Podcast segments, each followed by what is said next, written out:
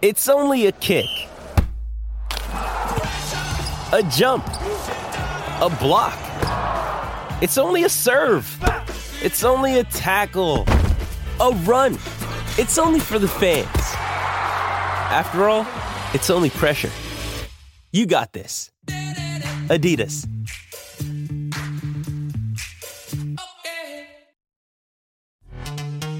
This episode is brought to you by Pepsi Wild Cherry. Pepsi Wild Cherry is bursting with delicious cherry flavor and a sweet, crisp taste that gives you more to go wild for. Getting wild may look different these days, but whether it's opting for a solo Friday binge watch or a big night out, everyone can indulge in their wild side with Pepsi Wild Cherry. Also available in Zero Sugar. So grab a Pepsi Wild Cherry and get wild.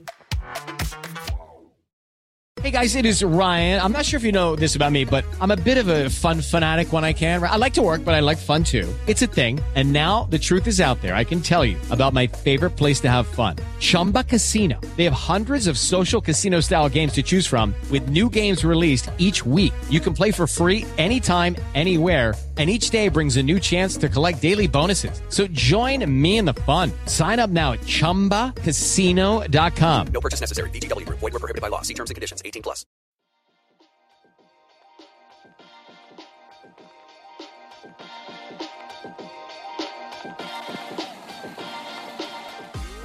Hello and welcome to another episode of Zero Ducks Given. And it is a very, very, very busy episode today because there's lots to get through, including, of course, another stunning England victory for the boys in the test team.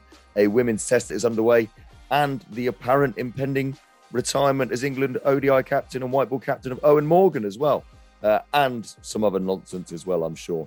Um, first of all, though, let's come to Finney. So at the time of recording, it is Monday evening, and Finney is currently on his second day of his game for Sussex. And uh, Finney, the groundsman's revenge continues. You said earlier on in this season that after the county game got lots of criticism and lots of stick for preparing green puddings for the last 10 years that completely ruined the test side, that the groundsmen have taken it personally. And this year they've replied by making the biggest road you could ever possibly imagine. So you had to bowl for 151 overs, Sussex oh. against Derbyshire, as they piled on 551 for eight declared. Um, however, you did take a wicket. You got Masood, who's been scoring a ridiculous amount of runs this season. So you've got one positive to take away from those 151 overs, Finney. Yeah, it's been a, a slightly tricky couple of days down here on the south coast.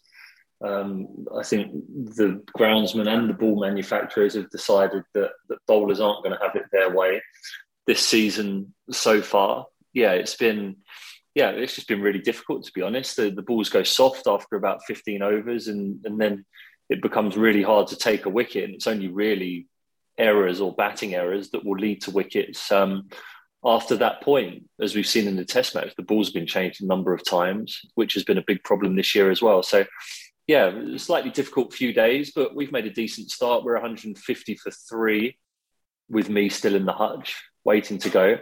Uh, so we're hopeful that a good day's batting tomorrow will um, will salvage the game for us. I think because winning it from here will be a, a tricky proposition. Now you spent all pre-season telling us you were batting in the nets like a right-handed Matthew Hayden. You said that sentence mm-hmm. several times, and yet this surely now you've not hit a single six this season. Surely now, well, we've not really said, batted, have I? Well, you've just said it's an absolute road. You're probably going to get a bat tomorrow. Now, well, there's a 35, the... yeah, there's a 35 yard boundary one way as well. Oh, so I'm going to have that in the back of my mind. And George Garton's flat overlooks the ground that way, so my um my my plan is to try and put one into his house. I think. Oh, is he in those flats that literally overlook the ground on that side at Hove there? Yeah, on on one of the sides. I mean, I'm not going to give away the precise location of his flat, but um, but yeah, he's his flat overlooks the ground. He's um, and you can see him watching sometimes when he's not playing in the game. You can see him watching from his living room with clothes on though. Nor- Norcross would do it naked though, wouldn't he? Yeah, I would. Yeah, I, I would. I, well, largely naked. Uh, I'm, I'm, also. I'm, I'm absolutely Small, staggered. Really, but...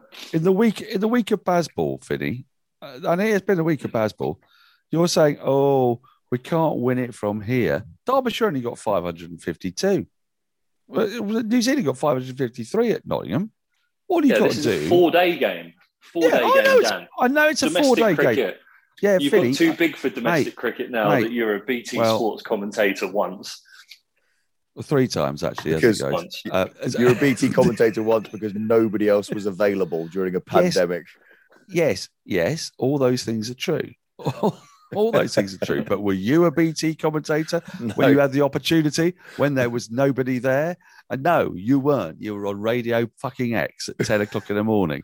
Some of us were coining it in on the ashes. But now then, and- I just want to, I just want to take issue with this, right? So Jonny Bairstow, if you take his last three innings, right, he in an average day's test cricket would score 680 runs. That's how fast he's currently going.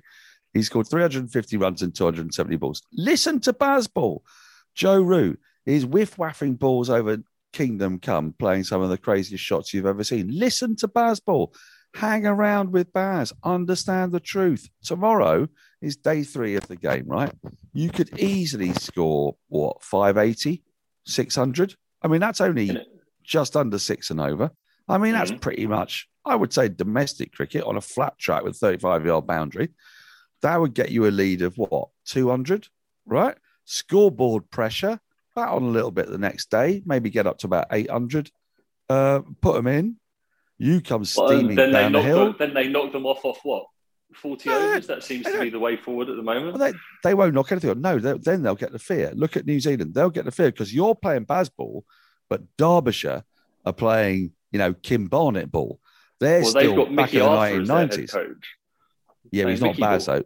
He's not, he's they play Mickey Ball, exactly. And Mickey Ball, although a little funky, you know, George Clinton and all that, Bootsy Collins, always on the one, but not as funky as what you guys should be playing. And you've got some funky characters in that side. You've got to outfunk them. You've got to. Why don't you walk into the change room tomorrow and say, guys, I've spoken to Norcross and we're going to outfunk them. Plus, you've got Rizwan, 54 not out overnight. There's a man who was born. He was born to Bazball. He was born to funk. He was born to funk. Exactly. He more funky than could, Nile um, Rodgers. Yeah, you could. Um, he played a couple of funky shots today as well, but He could um, get 300 tomorrow. Yeah, my preference would be that he knuckles down and just gives me a day off my feet. That would be lovely. Right. Well, you see, that's the thing. And that's why you will never get in the Bazball team, Finney, because I'm too old. You just told me I was old and past it, so of course I'm never going to get in I did not. S- I didn't say you were old and past it. I you said, said I was that- a washed-up old fuck.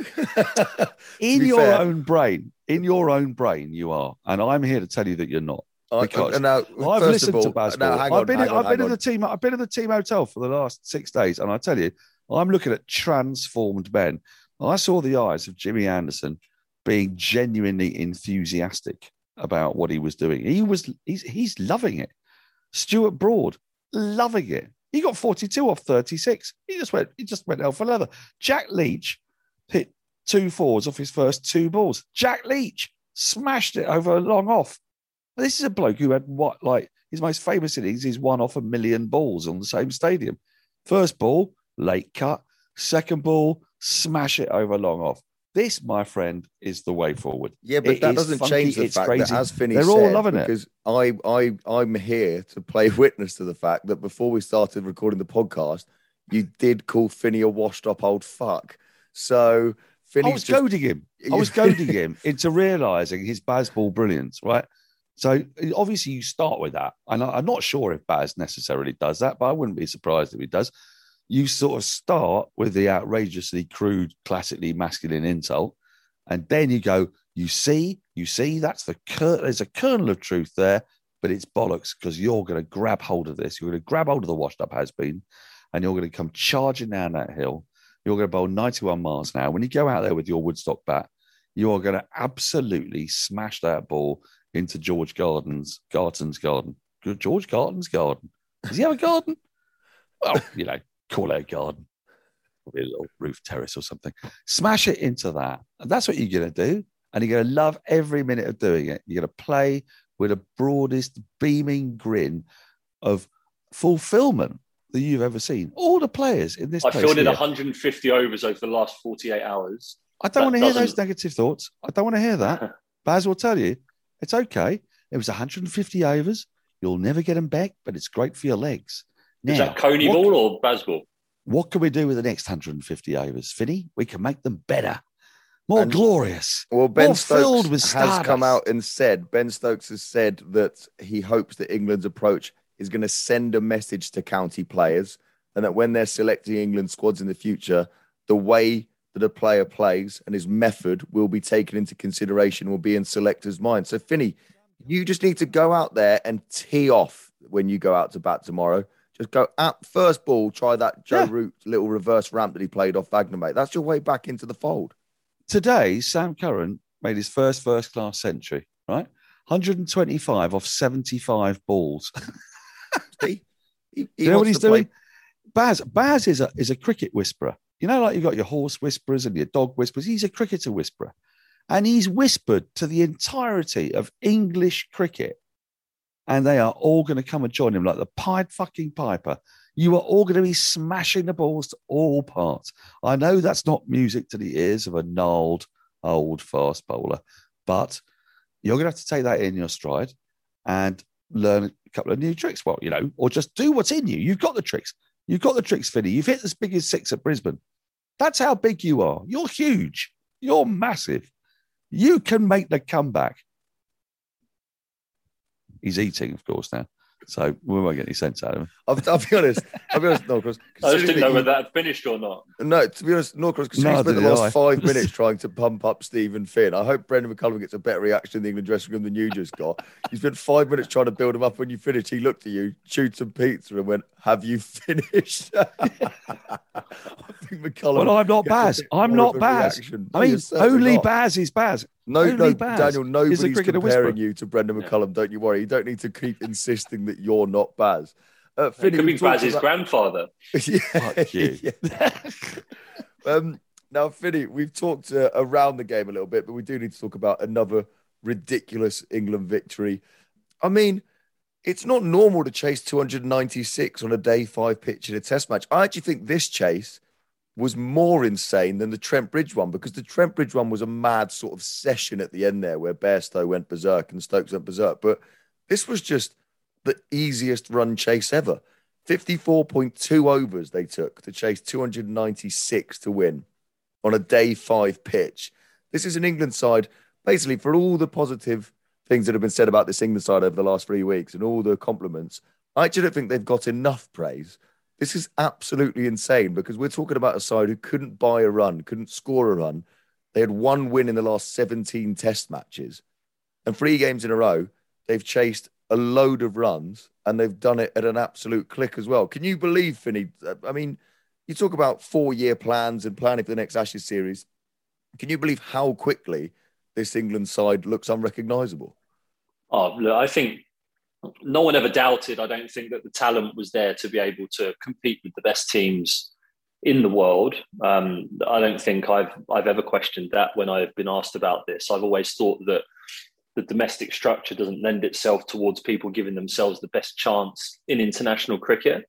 And then also, it's being able to empower those people once you get there to be able to play in a manner that competes with other people. And I think that that shows the magic of someone like Brendon McCullum, having him come in and just free people up to go out there and and you you talk about it, expressing yourself or um, showing people what you can do, but um, saying that and then doing it are two very very different things, and only very few people have the gift to be able to allow people to go out there and play the way that England have played in the last few weeks, and and I think all credit to every single one of them for buying into it. There's guys who won't be certain about their international careers buying into that manner of playing.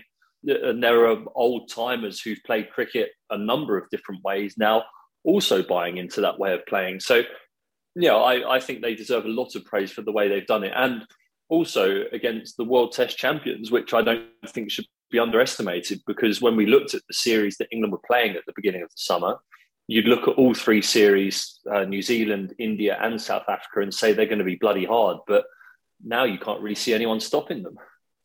Three of the fastest seven 50 plus over innings in Test cricket history have been played by England in their last three innings. That is ridiculous. The last innings at Trent Bridge and the first two innings at Headingley. New Zealand scored 657 runs in this match in 222 overs. That's what three and over, just under three and over. Thanks to some good attritional bowling, by the way, by the likes of Jack Leach and Matt Potts, who was superb. Mm. And you're watching one test match when they're playing, right? 222 overs, New Zealand batted. England batted 121 overs, basically, give or take a ball. That is that is ridiculous. That's absolutely ridiculous. They've got 658 runs in 100 overs fewer. That is absolutely monstrously mental. Today, Jonny Bairstow hit the fastest 50 that's ever been hit in Test cricket in England. It's, Right? Yeah. Ian, Bo- Ian Botham holds England's record. It was in Delhi with 28 balls. He hit it in 30 balls.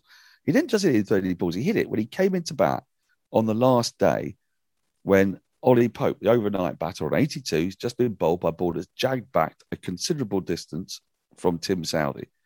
And the start of the day, oh, we need 113 to win, they're thinking. Just get yourself in. Ollie Pope's out within two runs. Oh, could be nervous. Next over went for 17 runs. I mean, that is insane. That is just absolutely ridiculous. You know, Jonny Bairstow's response to being put under pressure is to just plant his foot down the ground and whack Trent Boult over his head for six. He hit two of his first three balls for four. And they weren't like, you know, edges or anything. They were like controlled wallops. this is It- this is a totally different way of playing cricket, right? The, the, the numbers are staggering. New Zealand, not a bad side. You know, Mitchell and Blundell will, will get all the plaudits, but Trent Boult bowled the most dangerous spell, according to CricViz, in its analysis of the last 16 years, ball by ball analysis, the most uh, expected wicket spell in their database and reducing them to 55 for six. They were 55 for six, right? From that point on, they were what? Uh, 600, and- they were 601 for seven in 104 overs. I, I- mean, I- that is absolutely fucking nuts. I wanted to, you mentioned Jonny Bairstow there. I mean, his, his second innings, but I want to come to that because the first innings, I mean, 55 for six, England were off 11.5 overs. And as you say, Trent Boult was, was unplayable at times. So 11.5 overs, England were 55 for six. And then just under 46 overs later, that's less than an ODI, England were 296 for seven when the next wicket fell. I mean, this is like we've never seen this before in Test cricket. With a It genuinely, it genuinely debutant, is. Toby. A debutant. Right, you know, and you can say, yeah, he should have been out LBW. The umpire should have given it. They should have. He also it. played Yeah, and missed sure. about 200,000 times, but who cares? But yeah, end of the but day? but he, but he also defended rather well, didn't he? He defended Boult. Boult was in the middle of that that Mm. terrifying spell. You know, Overton came in in the twelfth over. Opening batters, you'd right like to think might last twelve overs, not have to come in at number eight and face the twelfth over. These balls may be absolutely shit, and we'll talk about that shortly. But when they're twelve overs old, they've they've got a bit to them. And he defended superbly to start with, and then he thwacked it to all parts. I mean, it was that was the most ludicrous partnership I've ever watched. 241, England's highest ever seventh wicket partnership in the top 10, 10 seventh wicket partnerships of all time. I'm pretty damn sure none of them came at five and a half and over. Absolutely not. No, It was- absolutely not. Finney, I want to ask you. I mean, uh, it's difficult because it's been three weeks and it's been amazing, and the numbers are obscene. And we've talked before on this podcast about the fact that the white ball game has, has is slowly seeping into the Test game. But with you look at what England's white ball team has done over the last decade under Eoin Morgan, and we'll talk about a bit later on, and how other teams have sort of now followed suit, and the one day international scores are getting ridiculous now. 50 overs is now just a 2020, just way longer. Um, do you think this is a watershed moment for Test cricket, and and that teams are going to go around and look at this and be like, well, maybe you know we all play IPL and white ball and franchise cricket, and maybe we're capable of this sort of cricket as well. To be honest, no, I don't think so because I think that elements of those games will find their way into four day cricket. But I think there are a number of mitigating factors at the moment in England that mean that there are a shed load of runs being scored all over the country. Um, and I think that it's lending itself to that style of playing. Um, I think the balance will be readdressed at some stage, whether that's the balls or the pitches, you know. Um, but I, I, I think that there are certainly elements of the white ball game that will keep finding their way into four day cricket. The element of a fourth innings run chase, I think, where people think negatively in the first instance about surviving and then seeing if they can get there. I think there'll be a lot more belief having seen England play the way that they are at the moment. There'll be a lot more belief that people can actually go and chase those sorts of runs down without a care in the world. And I think that frees people up to be able to put bowlers under pressure like you would in a white ball game. So, yeah, I certainly think it's going to make it more entertaining, maybe not necessarily for bowlers because you usually relish bowling on that fourth or fifth day where the pitch is maybe going up and down or maybe spinning or reverse swinging or something, but we're not really seeing any of that. Yeah, so it's going to be it's going to be an interesting time to see how they do try and readdress that balance. I think England have done a thing in this game where they've they've sort of said to their white ball cricketers like Bairstow and Root to a degree because he's he's part of that and Stokes. Um, do, you, do you know what it's like back in the power play? It's really nice, isn't it? Because there's only two people out. Well, Test cricket is like that all the time until you're five or six down because they're trying to get you out. So if you're doing a run chase, they can't afford to put everyone on the boundary. They've got to try and get a wicket. They've got two slips and a gully in. They've got three in a ring. They've got a couple on the leg side. You got long leg and you got a sweeper somewhere. That, that's about it. So they're sort of saying to white ball cricketers, you know how lovely it is when that situation you can go over the top. You can do, you can smash it over the infield well, this is your chance. You can do the same thing in a test match. And they're allowed to do that because, as Finney says, the pitches have been benign, Trent Bridge especially so, but actually heading Headingley a bit.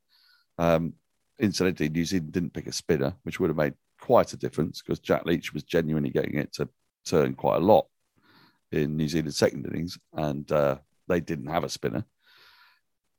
And so you kind of, and, and the balls are absolutely diabolical. I mean, they're, they're so dreadful. 15 balls have been changed in three test matches. And again, you know, Finney, Finney knows this absolutely. And the, the player's been talking about it here. They go, Uh, they're screwed basically after about, well, they could be screwed after about 15 to 20 overs, frankly, but the umpire doesn't want to change them until a little bit later.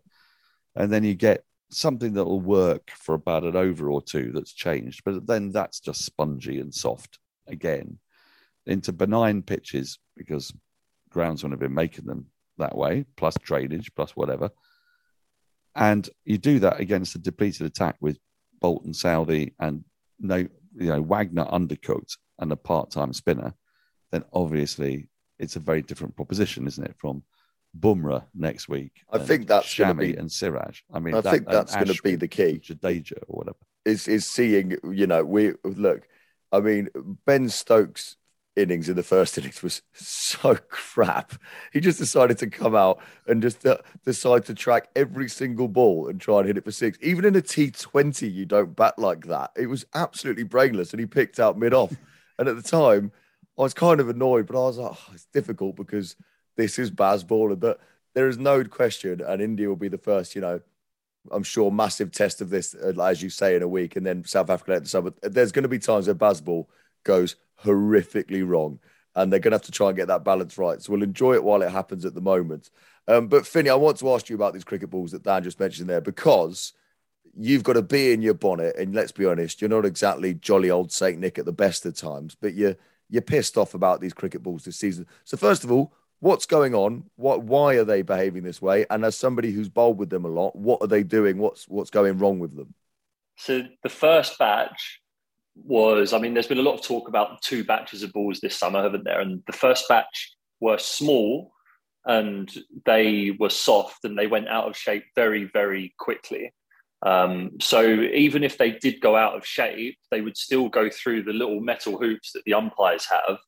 The balls would still go through there. So you just had to keep bowling with them because the rule is that if they don't go through the hoops, um, then you can change it. But if they do go through the hoops, then what you're saying, Dan? It's not entirely true. It's got to be able to. It's got to go through one hoop, and it mustn't go through the other. Right. Well, I watched an umpire struggle to put them through both today, and he changed the ball.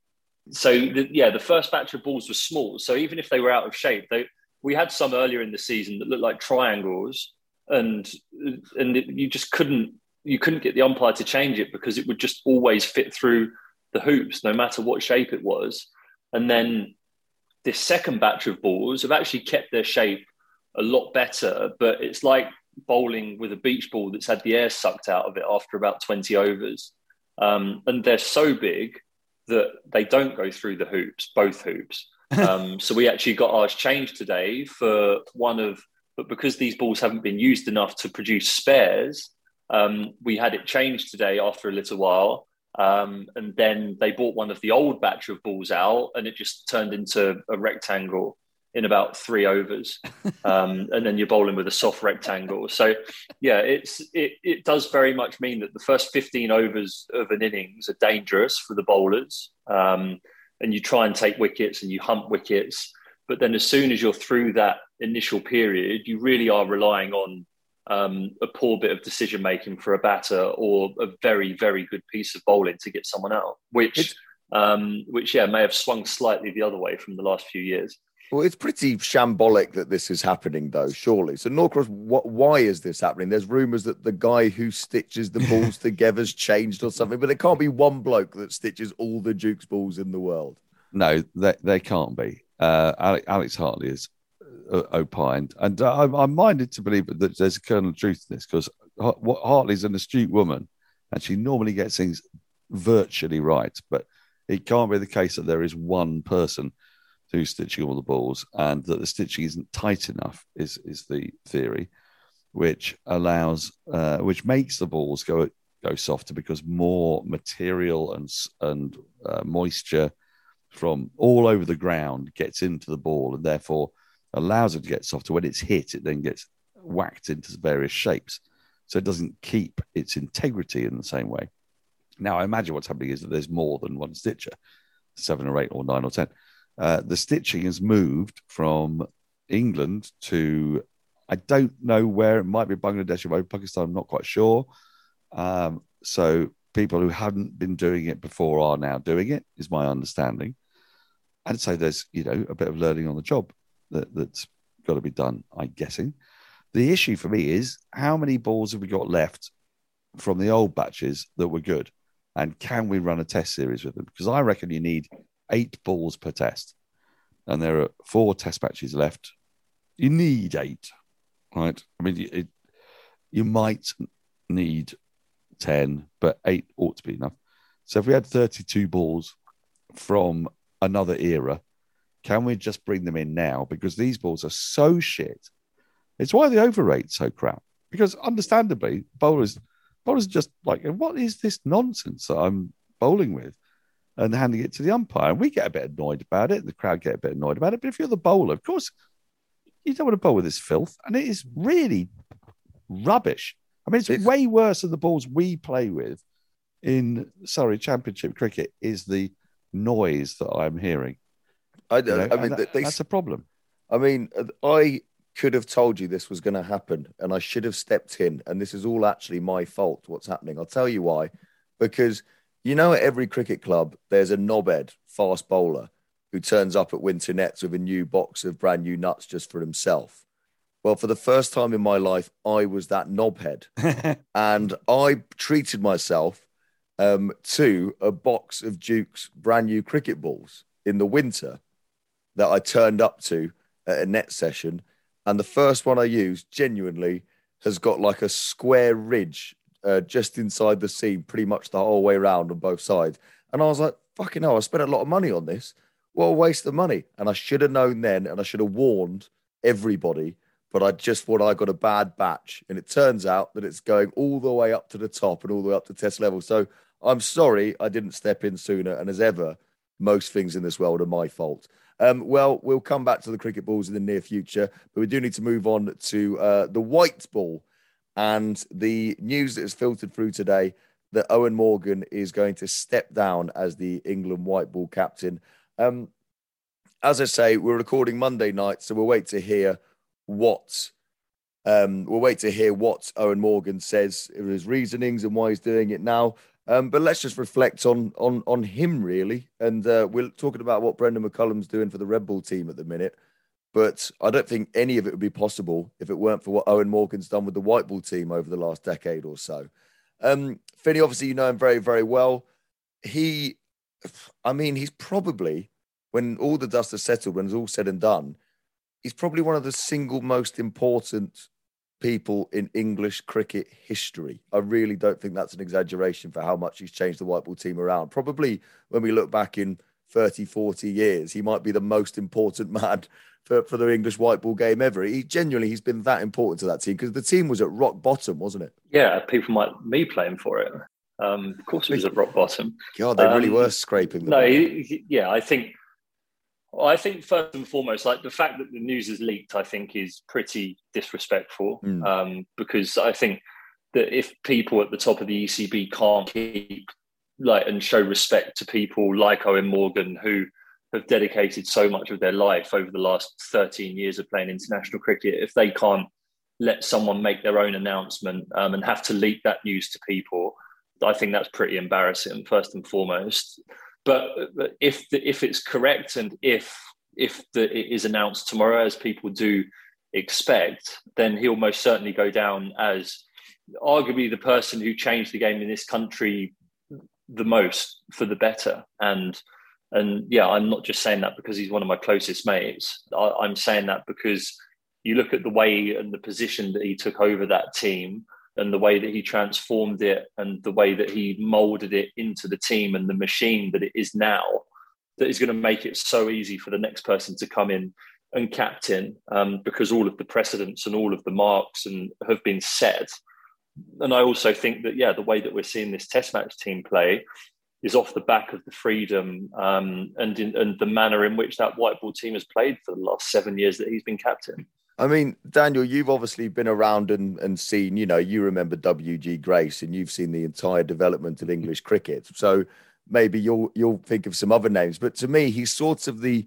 he's sort of like an English white ball Mike Brearley on acid, is the best way to describe him in terms of just an unbelievable captain, except on top of that, an unbelievable batsman as well. I mean, let's not forget, mm. I think sometimes it gets exaggerated that he's just the captain. This is the guy who's got the world record for the most sixes in an innings at a World Cup off Rashid Khan. He hit most of those as well. An unbelievable batsman, first and foremost. You don't play that many ODIs without scoring no. a hell of a lot of runs.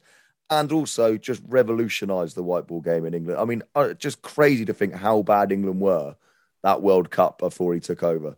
He finishes with an average of tick under 40, all those sixes that you talk about. England's leading run scorer in ODIs over 7,000 runs in ODIs, but some of them for Ireland. And I think it's fascinating when you think back to Eoin and you look back at Eoin Morgan's career. I don't think he is as loved as he should be. And I think part of that is because um, he's Irish. There was this business about, you know, did he sing the national anthem when he first started? Such nonsense, such absolute drivel. Uh, England have had, you know, Tony Greig was captain of England. He was from South Africa, for heaven's sake. Absolutely ridiculous. He's, uh, he did transform England. He was, he was, Paul Downton, I think it was, gave him, put faith in him in 2015 because he was part of that, that 2015 side and saw in Eoin Morgan the chance that there might be a massive change in English cricket if it was given to Eoin. You know, all the players that play for him talk about how he runs that team. Really, you never talk about the coach. Never talk about the ODI coach. It's not necessary. Every, really, Eoin Morgan is the coach. And in that series against New Zealand, obviously Brendon McCullum links again, 400s. They started scoring 400 runs in an innings. When England in the year before the World Cup campaign, they averaged 5.3 and over in one day internationals. In the seven years since, they've averaged 6.3 and over and that's playing crazy cricket. So sometimes, you know, they've been bowled out for 200. So you've got to factor that into the average. The reality is that most of the time, if you go and watch England play ODI cricket, they'll score 350 plus runs. That's ridiculous. You know, it, it's it, it, it's a complete revolution. I can't think of anyone who gets close to it. Adam Hollioake sort of nearly did in the 1990s with the Charger team and that kind of thing. But the selectors didn't keep faith in him. They wanted to go back to the normal shibboleths. Mike Gatting did a bit in the mid 1980s. England were very good at one day cricket in the mid 80s, appeared in multiple World Cup finals, but kept losing those finals. But Morgan has done something different. He's basically dragged the rest of world cricket along. So in that year before 2015, when England averaged 5.3 and over, the rest of the world was averaging about 5.4 and over. And England was like sixth out of the top eight nations. Now, England averaged 6.3 and over, the rest of the world averages about 5.6 and over. So we sort of pulled them up there somewhere, but that still means that England averaged 35 runs a game more than anyone else. He's got an unbelievable win loss average, and that's with a team that came from nowhere, a mm. terrible team, notwithstanding Finney's presence, I'm sure. But it was, you know, it wasn't that the team was terrible, actually, it was the attitude was terrible and what they were trying to achieve was terrible. But um, he has transformed that. He's turned Jason Roy into a world class player. Jason Roy got out to a horrible shot of his like second ball in one day cricket. It was like, don't worry about it. You were trying to do the right thing, just didn't work. Do it, do it again next time. You hit it for four. It's that attitude. It's Baz. It's basically Bazball before Bazball. It, it, it, really is, and like I said, I don't think the current Bazball would be possible without this. If you look at the players doing it, it's Jonny Bairstow, it's Ben Stokes who have played under Morgan. Joe Root's played a lot of white ball cricket for England. It's not a coincidence that those guys are the ones that are so good at putting this Bazball into practice. Eoin okay, Morgan's... here's an idea for you, Toby. Right, Sangakkara said it today, suggested it today. Buttler, if you're going to go full Bazball, Buttler to open the batting. Well, now you know what will, we haven't got time, but I do want to talk about this further down the line at some point. But we all want to come back to this point because those names that have failed at the top of the order, your your Hales, your Roys, your Vinces, and all those people we tried who failed, would they suddenly, would Jos Buttler suddenly be an absolute bloody well beater? Because if Jonny Bairstow is good at Bazball, then you can guarantee that Jos Buttler's good at Bazball. But we'll come back to that point. But it's a very good point. We'll we'll stick a fork in that for now, Norcross. But I, I don't hate where you're going with that. However, listening to McCullum after the test series today, and I thought he was brilliant, by the way, the way that he spoke, he is going to show a lot of faith in players like Zak Crawley and people like that, um, and put a lot of faith in them. So I don't think he's going to just suddenly bring those players in, but uh, it'll be interesting to see what he does further down the line. Um, now, very quickly, um, the reason we haven't gone into too much detail on the England women's test match that's happening is because obviously it's only currently the end of the first day's play. However, it is worth mentioning that friend of the podcast, Kate Cross bowled absolutely brilliantly. 17 overs, four for 63. Um, however, if you don't know the end of uh, the first day's score, it was 284 all out South Africa.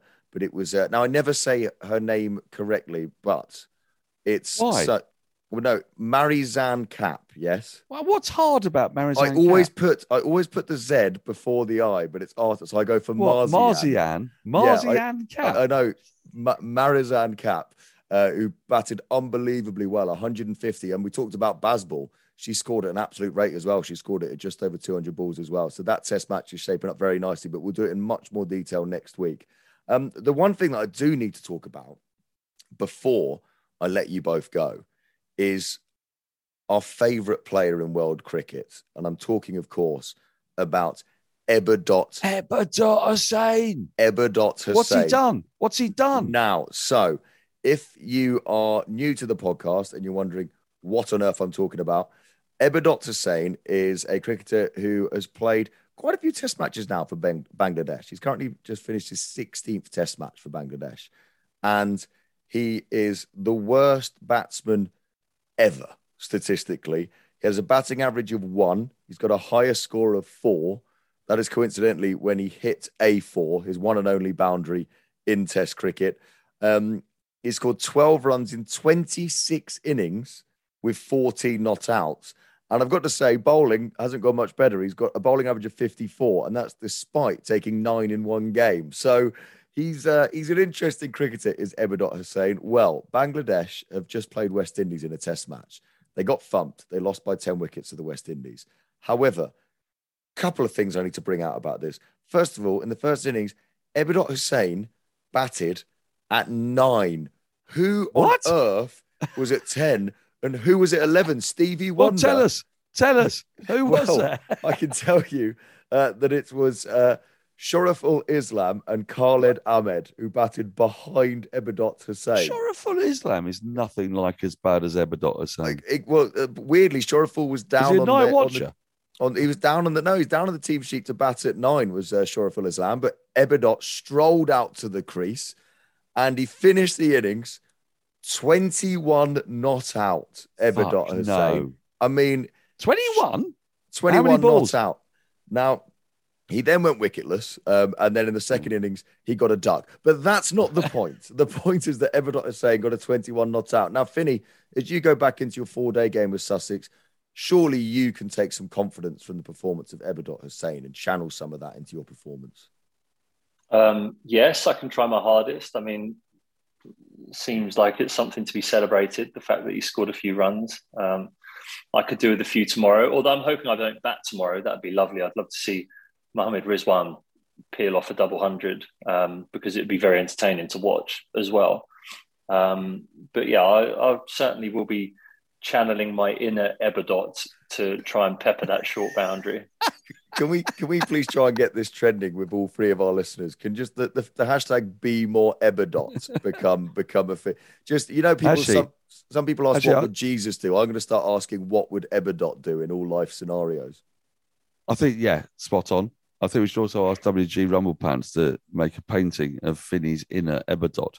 What what Finney's Ibber Ebadot looks like, I I do not know. I mean, but it's a little bit disappointing though, isn't it? Because he got twelve, he got twenty one on out and a duck, so now he's got thirty three runs in thirteen innings, right? So he now averages two point No, five. no, he's got 33 in oh uh, complete innings. Yeah, complete. innings. Yes. yes, yeah. So So 33 and 13. So he's averaging basically 2.56 or so, right? So is he no longer the worst batter of all time, even though he clearly is? How many fours did he get in that 21? How many balls did he face? That's- Toby, I want details. I'm, I'm sorry, but Have you, got to, you- have you got to find it? I've left that gotta go and find scorecard because I went looking for Oh. Chris Martin, the New Zealand cricketer, who Of course you notoriously did, was the worst yeah. batsman You ever. had to bowl an in swinger. You had to bowl an in swinger to get Chris Martin to outside edge it. That's how bad he was.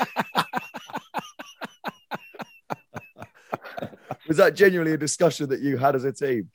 Yeah, yeah. Tim Murtagh was bowling like big booming away swingers to him, and he literally wasn't in the same postcode as them.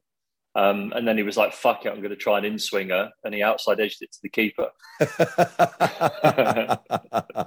well, the problem, the reason it took me so long to Google Chris Martin is there's some other Chris Martin who apparently is in quite a big band that seems to come up first on Google before you get to Chris Martin, the cricketer. Um, but he played 126 innings and finished his career with a batting average of 2.36 in Test Oh, he's, cricket. oh, he's below Ebadot. So he's below Ebadot. So we need Ebadot to get some more ducks. We A need couple, I think one more duck will get him below Chris Martin, is my feeling. we we should get Chris Martin and Ebadot on here Maybe two. at some point. Not that we have that sort of clout. We can't even get half the Middlesex or Sussex players, and Finney's best mates of them. Well, you say that. I just don't ask because it's embarrassing, isn't it? yeah. Uh, Come and have a chat with my granddad and my ginger bald brother. no, I'm all right, thanks. Actually, I do have Tamsin Greig coming on so that we can do an absolute side by side. You know, check it out on Zoom, whether or not they do look the same. What Finney and Tamsin? Yeah. yeah, they are identical. That's a very good point. Um, well, anyway, I'll say goodbye, but I'll leave you with uh, with the exciting news about Ebadot Hussein ringing in your ears. So wherever you're listening to this podcast and whatever you're up to at the moment, just if you face any challenges and tribulations this week in the workplace or in at home, just stop, take a breath, and ask yourself, what would Ebadot do? We, we forgot we forgot to mention the the young lad Harvey who watched the game against um, the Surrey versus Sussex game. Oh yes, no, you- no, you Yes. forgot. Oh, You sorry. I thought. Well, no, I shall put it on the group, and I thought I was- the person I who can't leads the you. bloody I was podcast. Just about to leave the meeting. Sorry, I- what are you talking about? Su- oh, Surrey and Sussex. Did they play? Oh God, we that. nearly didn't mention No, the I- fact I that don't Finney remember that. ended Surrey's unbeaten Ah, season. yeah, yeah. What are we doing? What are we doing? Surrey were on course to go their longest ever unbeaten season ever, and Steven Finn Sussex put an end to that. First of all, thank you so much for that, Finney. I forgot I thanked you on the group, but thank you so much from everybody at Zero Ducks given uh, for that. But yes, so Finney, you met a lovely young kid at the cricket who listens to the podcast. He's 11 years old. well, What no, on he earth looks he- 11 years old. He, He, he shouldn't, I mean, he shouldn't be listening to this podcast if he's 11 years old. That's, well, no, and that's why uh, it's made me wary about my language maybe this week and moving into the future that um, that young Harvey may be influenced by um, sorry, what comes out of our mouths. Yeah, sorry, Harvey. So he asked me to mention him on here, and, and he was a very affable, lovely young lad um, who asked me for a cap after the game, actually. And unfortunately, the budget doesn't um, doesn't allow us to give away caps here at Sussex. so, um, so, so sorry, maybe at the end of the season. But thank you for listening, and um, hope your parents don't find out. you, you, don't get that at Surrey, do you? They've always got the budget for hats at Surrey. Now that actually, well, I think, yes, so I think we could. I think we could afford a hat at Surrey. Yes, I'd like to think we could do that for a youngster, for an eleven-year-old. Um, now I'm so hell. glad you've mentioned this, Finney, because actually we join some... Surrey, Harvey, Harvey, Harvey, Harvey. Whatever you think about Sussex now, I get that, but like you're 11 years old, you could live to be 90, 100. You could have 89 lovely years with Surrey. Why waste time with Sussex? Look, they won't even give you a hat. now, I'm so glad that this story has come up because that reminds me of a message that was sent to us on Twitter this week. Um, at Zero Ducks Pod on Twitter and Instagram, by the way. And I think we still have a TikTok account that we set up when we first launched. Um, however, from Matthew, who messaged us saying, Good morning, Toby and Daniel. You will notice that I have ignored Steven from my greeting just as he ignored my son and me at Sophia Gardens oh. a couple of Sundays ago. My son is 11. He listens along to the podcast. Again, I, am staggered that young children listen to this, and I apologize for everything that we've ever said. Yeah, the sorry, image of yes. Daniel Norcross weeing in a jerry can last oh, week. God, yes. Um, however, um, apparently his son was trying to get your attention at the uh, Sussex Glamorgan game, and you completely blanked him, Finney. What do you have to say for yourself? Well, if it was the game where I went for 17 off the 19th over to lose the game, then I may have been in a mildly angry mood when walking up the stairs and may have not quite registered people um, calling my name or asking for a picture um, or to tell me how bad my granddad is on the podcast. Um, I, I don't register those things when I've just bowled an over like that. So, um, yeah, I apologise profusely. And the next time I'm in Sophia Gardens, as long as I've not gone for 17 off the 19th over, I'll um, be happy to to do whatever you please. No, Finney, we're here to grow the game, right? It's, it's not about your 17. It's not about whether you win or lose. You have a responsibility to the nation. Once you, my job? You know, when you were when you were hit for 29 by John Simpson, I'd like to think you still signed the. Was it 29? Or did you just 29 or five balls? Or did you just nut them? Just give them like a Gorbals kiss? What did you do? I don't know. Was it? T- I put that out of my mind. Yeah, thanks for reminding me yet again. So he's 29, yes. What do you made me realise why I don't like you. Yeah. I bowled one no ball. I'll tell you what. The, Remember the it now. I'll tell you what the key here is because Brendon McCullum got absolutely stuck into Finney's bowling once for New Zealand, and now he's created Bazball. And when one day Brendon McCullum steps oh. aside or he goes to New Zealand and takes Bazball over there, we yes. need to go to the next cab off the rank of people that have spanked Finney everywhere and John Simpson takes over from Brendon yes. McCullum coaching the test side. This is perfect. Batting against Finney might be the inspiration for people. Hasn't this podcast run its course? It's about an hour and 10 minutes now. Let's just wrap it on. Anyway, uh, thank you very much for listening. No matter what age you are, we can't afford to lose any listeners. So thank you very much for listening. We'll try and work on our potty, potty mouths. Um, and uh, and we will hopefully have your company again next week. And Finney promises in the future, as long as he hasn't just been spanked for a load of runs to lose the game, that he will say hello to all our listeners. Chaps, lovely to see you. See you next week. Be more Ebadot. Be more Ebadot. Farewell.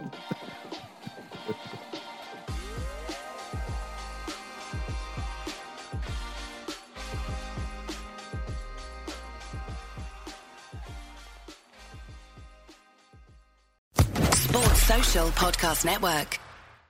Step into the world of power, loyalty and luck. I'm going to make him an offer he can't refuse. With family, cannolis, and spins mean everything. Now, you want to get mixed up in the family business. Introducing The Godfather at Chumbacasino.com. Test your luck in the shadowy world of The Godfather slot. Someday, I will call upon you to do a service for me. Play The Godfather, now at Chumbacasino.com. Welcome to the family. VGW Group, no purchase necessary. Void where prohibited by law. See terms and conditions 18 plus.